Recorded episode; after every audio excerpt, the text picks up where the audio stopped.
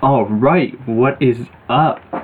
So today we're going to go into the book following America, which technically isn't the one that follows it, because Cool Memories follows it, but I'm not going to be doing Cool Memories because that is, I guess, it's just a journal, essentially, so it's too difficult to kind of draw any broad, thematic themes from it.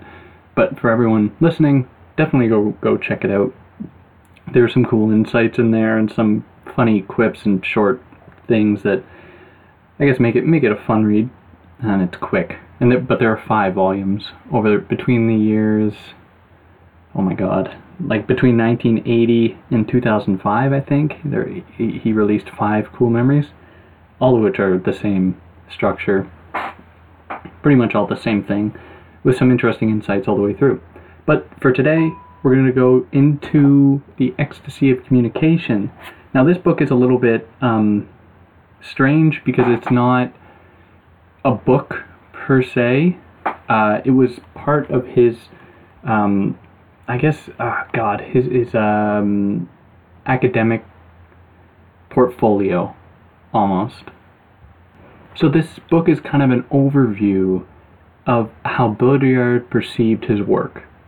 So even for him, it's not as though there's a singular idea of what he thought. And this book is kind of his attempt to synthesize what he was thinking and to, I guess, consolidate something of a new point from which to depart.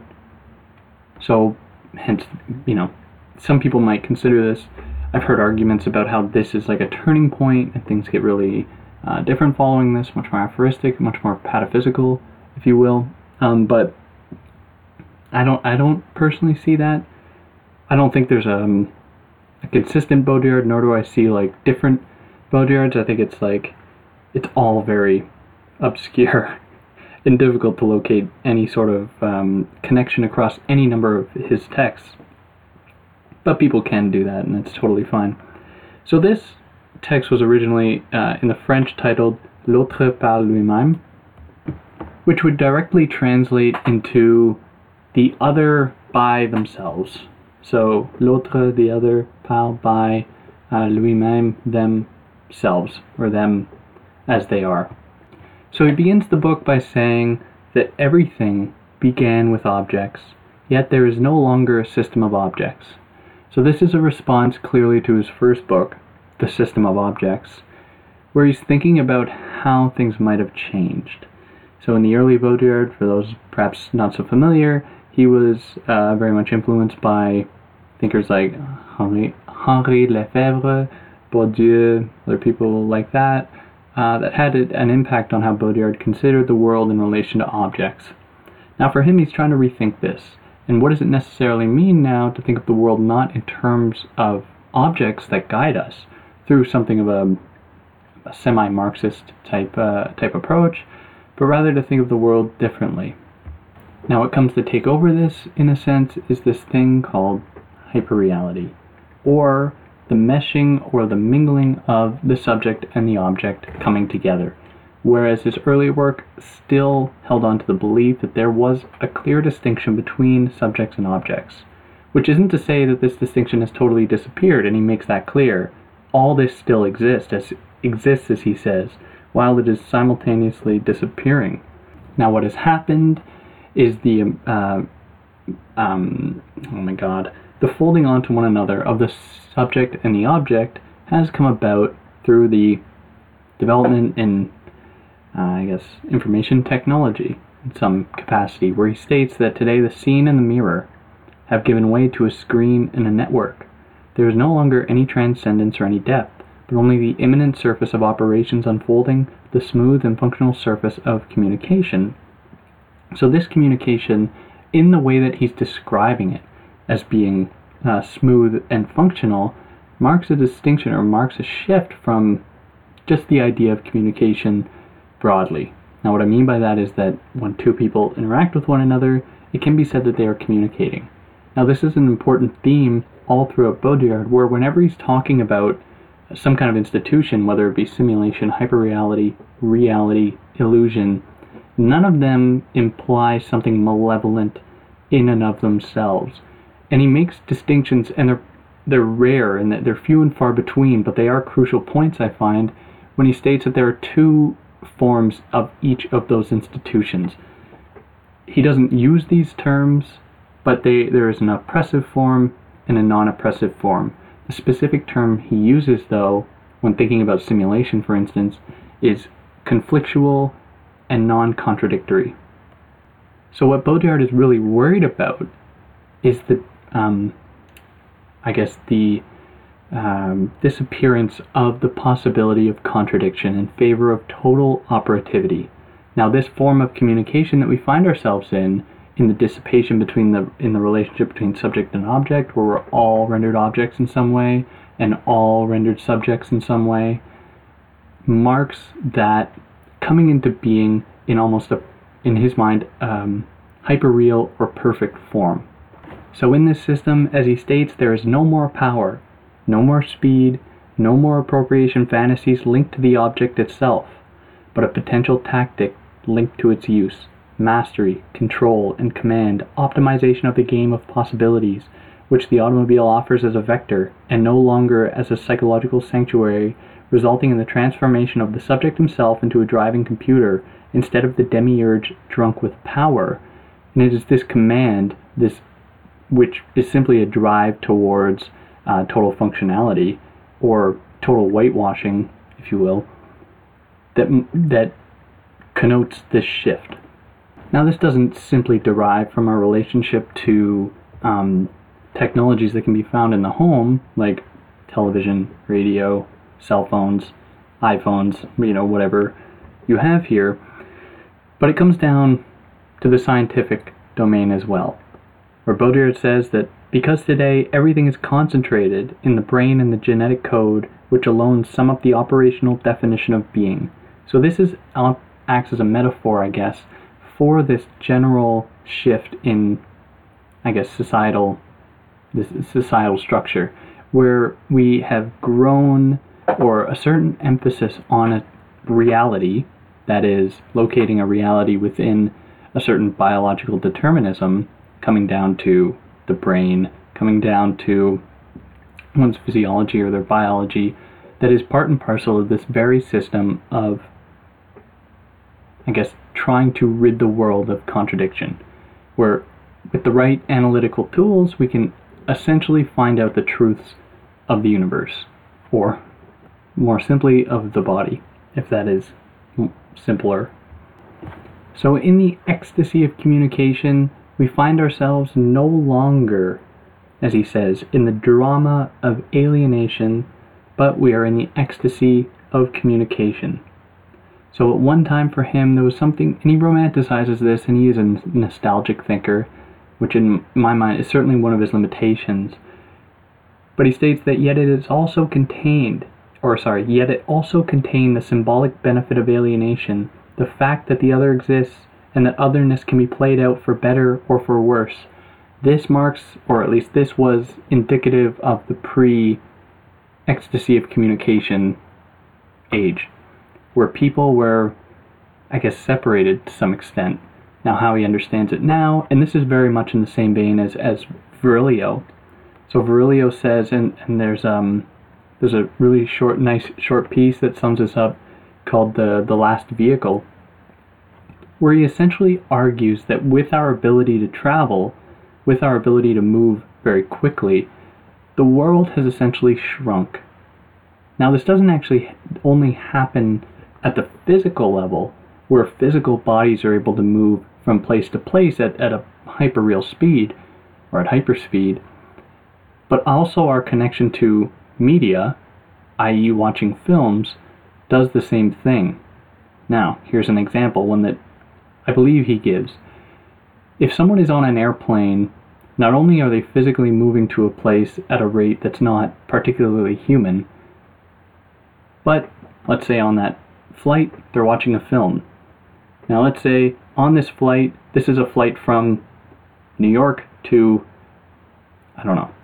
Beijing. On this flight, they're watching a movie that takes place in Paris. So this marks almost like a triple displacement, where one is not only, or a double displacement, where one is not only moving their physical body, but their mental body is also in another part of the world. So it is this idea where everything is brought to us like that, that marks a sort of instantaneity. It becomes instantaneous, and in that way, at least for Virilio and Baudrillard, brings the world together. Now, communication does the exact same thing. So when he says that we no longer partake in the drama of alienation, we are essentially, that is because everything is brought so close. No one is ever really alone. And he makes a very important distinction between this idea of communication and this spectacle. So what he states in this book, and this is really important because many people tend to locate Baudrillard in the same vein as the Situationists, like Guy Debord and the Society of the Spectacle, where Baudrillard is not really interested in that idea at all. In fact, he says, if anything, we've moved beyond this idea of the spectacle. As he says, thus the consumer society was lived under the sign of alienation. It was a society of the spectacle, but at least there was a spectacle. And the spectacle, even if alienated, is never obscene, whereas the ecstasy of communication, as we can understand it, is obscene. So for him, he defines obscenity as follows. Obscenity begins when there is no more spectacle, no more stage, no more theater, no more illusion, when everything becomes immediately transparent, visible, exposed in the raw and inexorable light of information and communication. So this is an idea that he builds upon from Fatal Strategies in 1983, in which he argues that obscenity is when things are brought to their nth power, when things are driven to be more than themselves, more real than real, more of themselves than themselves, that they become obscene. And in obscenity, it does not allow for the theater of the spectacle. There is no more illusion, there is no more drama, everything is made totally, as he says, transparent. Everything is made visible. So in the face of all of this, we attempt to craft certain narratives of meaning. So certain narratives of belonging, certain narratives of reality in some way. As he states, what matters above everything else is proving our existence, even if that is its only meaning. And we surround ourselves with discourses around existence, around reality, that are intended to convince us, at least for Baudrillard, that we have not lost anything. So there's, and this is really difficult to reconcile, because it would seem as though the opposite were the case, where it seems as though today, maybe there's something to be said about how even Baudrillard's work here might be outdated, but there is a certain discourse today floating around about the alienating effects of technology and how everyone is brought closer together and how that is necessarily bad. And you can find any number of YouTube videos, any other blogs or whatever explaining this phenomenon, how people are essentially, they sit in their beds with their iPhones instead of talking to people and how that is bad and moving people away. And it almost suggests that people are becoming aware of this, to which I would respond that no, that in fact, that very discourse implies that there having been at one time a consolidated, non-alienated human. Whereas Baudrillard is saying that no, in fact, alienation is what we really, what gives us something of a humanity, a being alone, a being of oneself. So the discourse going around today, at least that I've seen, and it's more complicated than this, but that I've seen, deals specifically with the problem of the alienating effects of technology, implying that we can get to some sort of pre-alienated stage, whereas for Baudrillard it would be the opposite. For him, we aren't alienated, and it would do us well to go back to a state of alienation. And the Marxists probably want to rip their hair out and dislike this video, and it'll be fucking piece of shit. But, yeah, sorry. Excuse my swearing. So a perfect example of this is sexuality, and it's something that I bring up a lot, and I'm just beating a dead horse at this point, but he speaks about it specifically here, saying that sexuality is but a ritual of transparency. So remember, transparency has that connection with obscenity, which has that connection with the ecstasy of communication, where he continues, where once it had to be hidden, sexuality today hides what little remains of reality, and of course, participates in all of this disembodied passion. So we hear Foucault in this as well. We think of the kind of explosion of the discourse around sexuality at a certain point, with advent of certain, I guess, medical sciences or medical techniques around the body that sought to give a name to everything, hence the DSM, whatever number. However, following this sentiment, he makes an interesting claim that no one can say if sex has been liberated or not, or whether the rate of sexual pleasure has increased.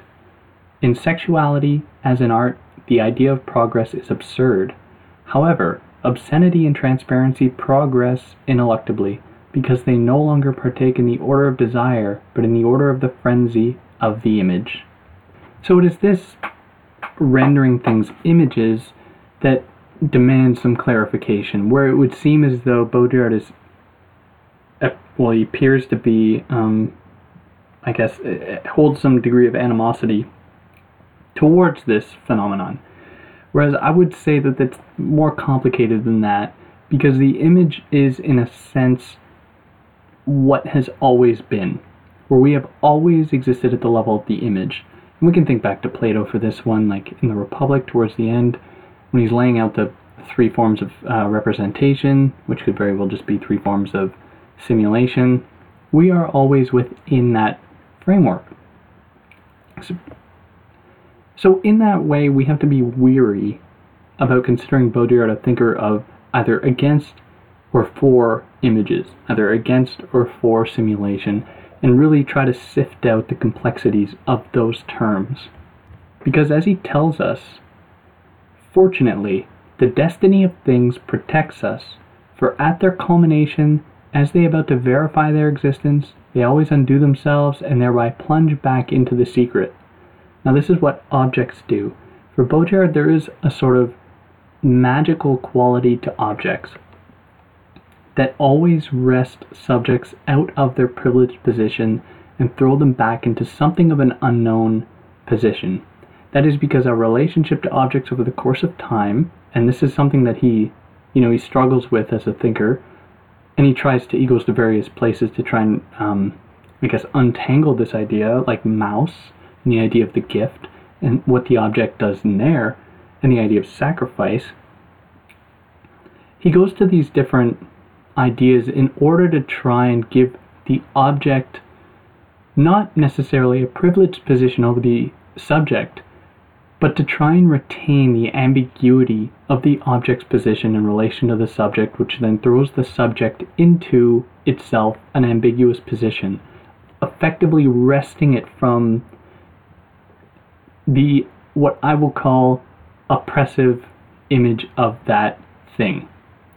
So an image, or the repressive image, or the oppressive image that I believe Baudrillard is speaking about is the one that consolidates, the one that crystallizes a thing and freezes it, makes it true, or makes it real. Whereas for Baudrillard, he's more interested in the image that is allowed to change, allowed to develop over time. And the object is a perfect way to do that, because the object for him has always been an ambiguous sort of non-thing, if I can use that term. And of course then the object has some kind of affinity with seduction. So seduction is that thing for Baudrillard that allows things to be wrested from their subject position, or from their privileged position, and to be taken and thrusted into the unknown. So in his, and this is kind of a summary of all his work, because that's kind of what this book is, but seduction follows reversibility in his early work. So reversibility suggests a chiastic movement, so a movement from one side of a binary, I'll use the binary example, to another, where, you know, I guess between, let's take gender, where if we just work with a gender binary of men and women, these two things can reverse into one another, essentially obscuring the idea of the binary itself. Whereas seduction is a little bit more complex.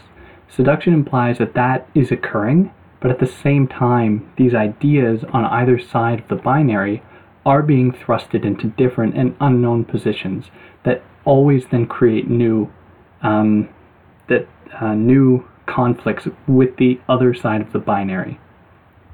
So as he states it here, he says that the power of metamorphosis is at the root of all seduction, including the most shifting forms of substitution, those of faces, roles, and masks.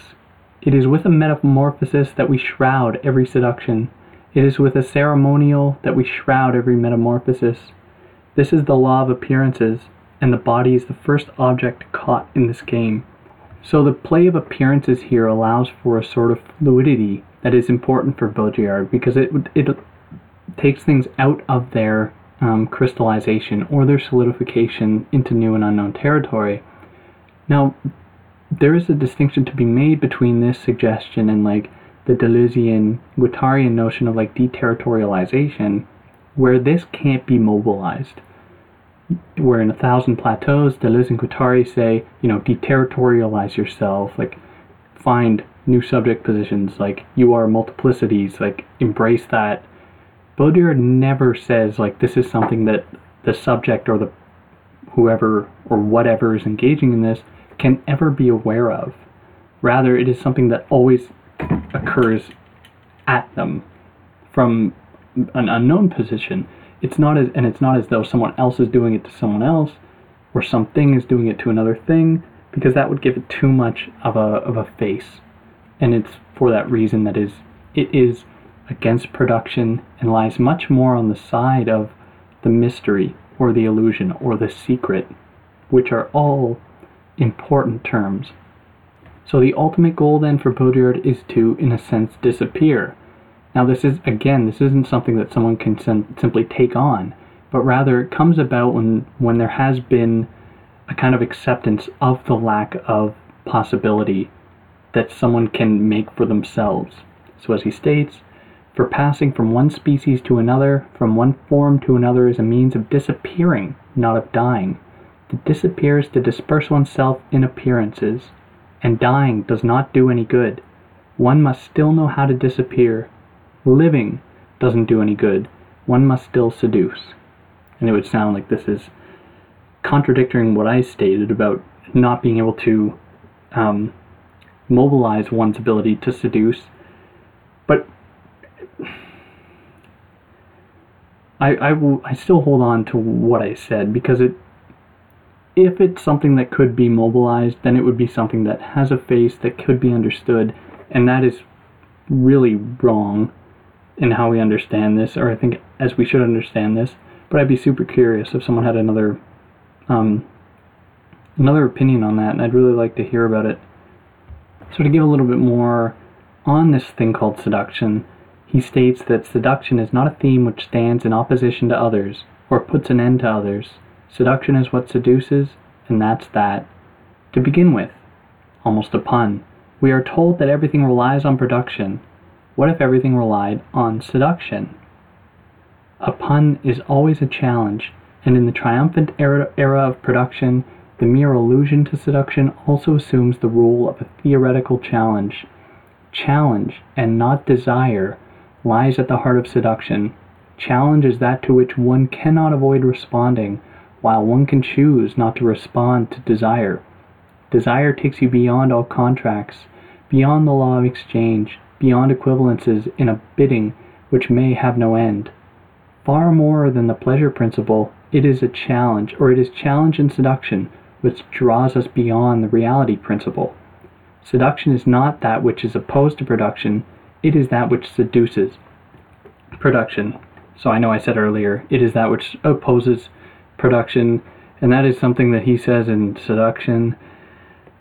He's a very difficult person to read, but what he's saying here, and I want to kind of sift out this idea of the challenge, because I think it's important.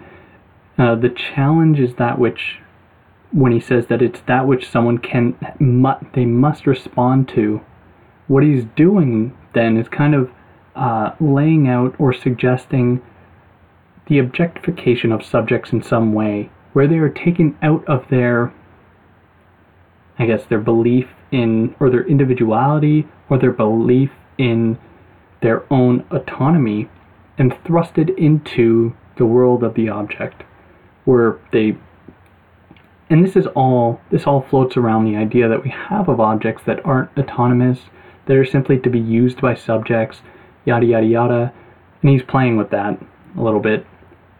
So that is what we become in the mode, or at the moment of seduction. At the moment.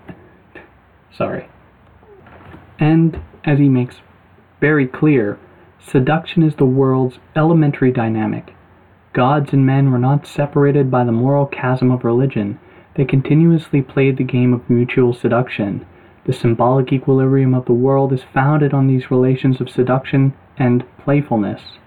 So the reason that he says that this is what allows things to come into being, the reason why he says that this is the elementary condition of existence or of the world is because seduction is that which allows things to come into being, whereas production is that which forces things into being, which can only go so far.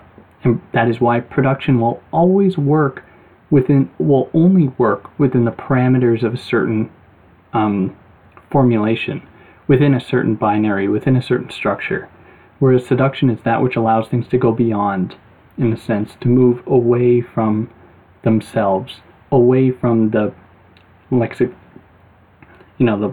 field that determines them, into new and untraversed territory. I don't know how many times I've said that, but there, you have it. This is difficult to talk about.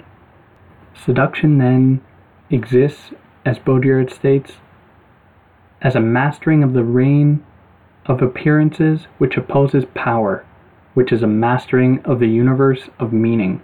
So power, like production, is that which can exist in any given moment, and it is because it works within the parameters of that given time, or that epoch. Seduction is that which allows the epochs to change, right, and allows the conditions to change and alter. So his fundamental project then is to bring things back to the, I don't want to use that term, but to make things, to make the world aware of seduction or appearances in the construction of meaning or in the movement of anything, in how things change and develop. So as he says, I am merely seeking to regain a space for the secret, seduction being simply that which lets appearance circulate and move as a secret. Now this is why seduction opposes almost all the discourse that floats around today around meaning, around identity, around anything that suggests there to be some kind of truthful aspect to it, whether it reduces it to some kind of like biological certainty or a cultural one, even though, I personally would side with the latter. Seduction opposes all of this because it only believes in the possibility for things to not be true, or at best for truth to always, always, always be veiled behind a secret, where it can only ever be that thing that can never be attained. And on a side note, there is a lot of Lacan in here. It's difficult to know, how much Baudrillard, or what Baudrillard really thought of Lacan. He comes up a few times throughout his work, but this kind of rendering object, or the wanting to become object, really jives well with Lacan's idea of the being the object of someone's desire, where people want to kind of disappear in their being rendered object to someone else, where they can then, let go of themselves and be at the will of someone else. So the last section of this book is called Why Theory, Now, I had to read this long ago. It's one of my first kind of forays into Baudrillard, and it makes absolutely no sense if you, like, without reading the rest of this book, or without reading most of his other texts. So it's a tricky one, but it kind of lays out how he thinks about theory and how he thinks about writing, which for him are important elements to the possibility for seduction to remain alive, or the mystery to remain alive. So what he states about theory is, or the first thing goes as follows: to be the reflection of the real, to enter into a relation of critical negativity with the real, cannot be theory's end. This was the pious vow of a perpetuated era of enlightenment, and to this day it determines the moral standing of the intellectual. Today, however, this appealing dialectic seems unsettled. What good is theory if the world is hardly compatible with the concept of the real which we impose upon it?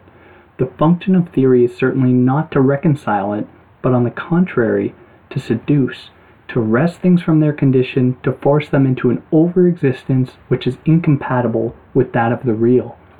Theory pays dearly for this in a prophetic auto-destruction.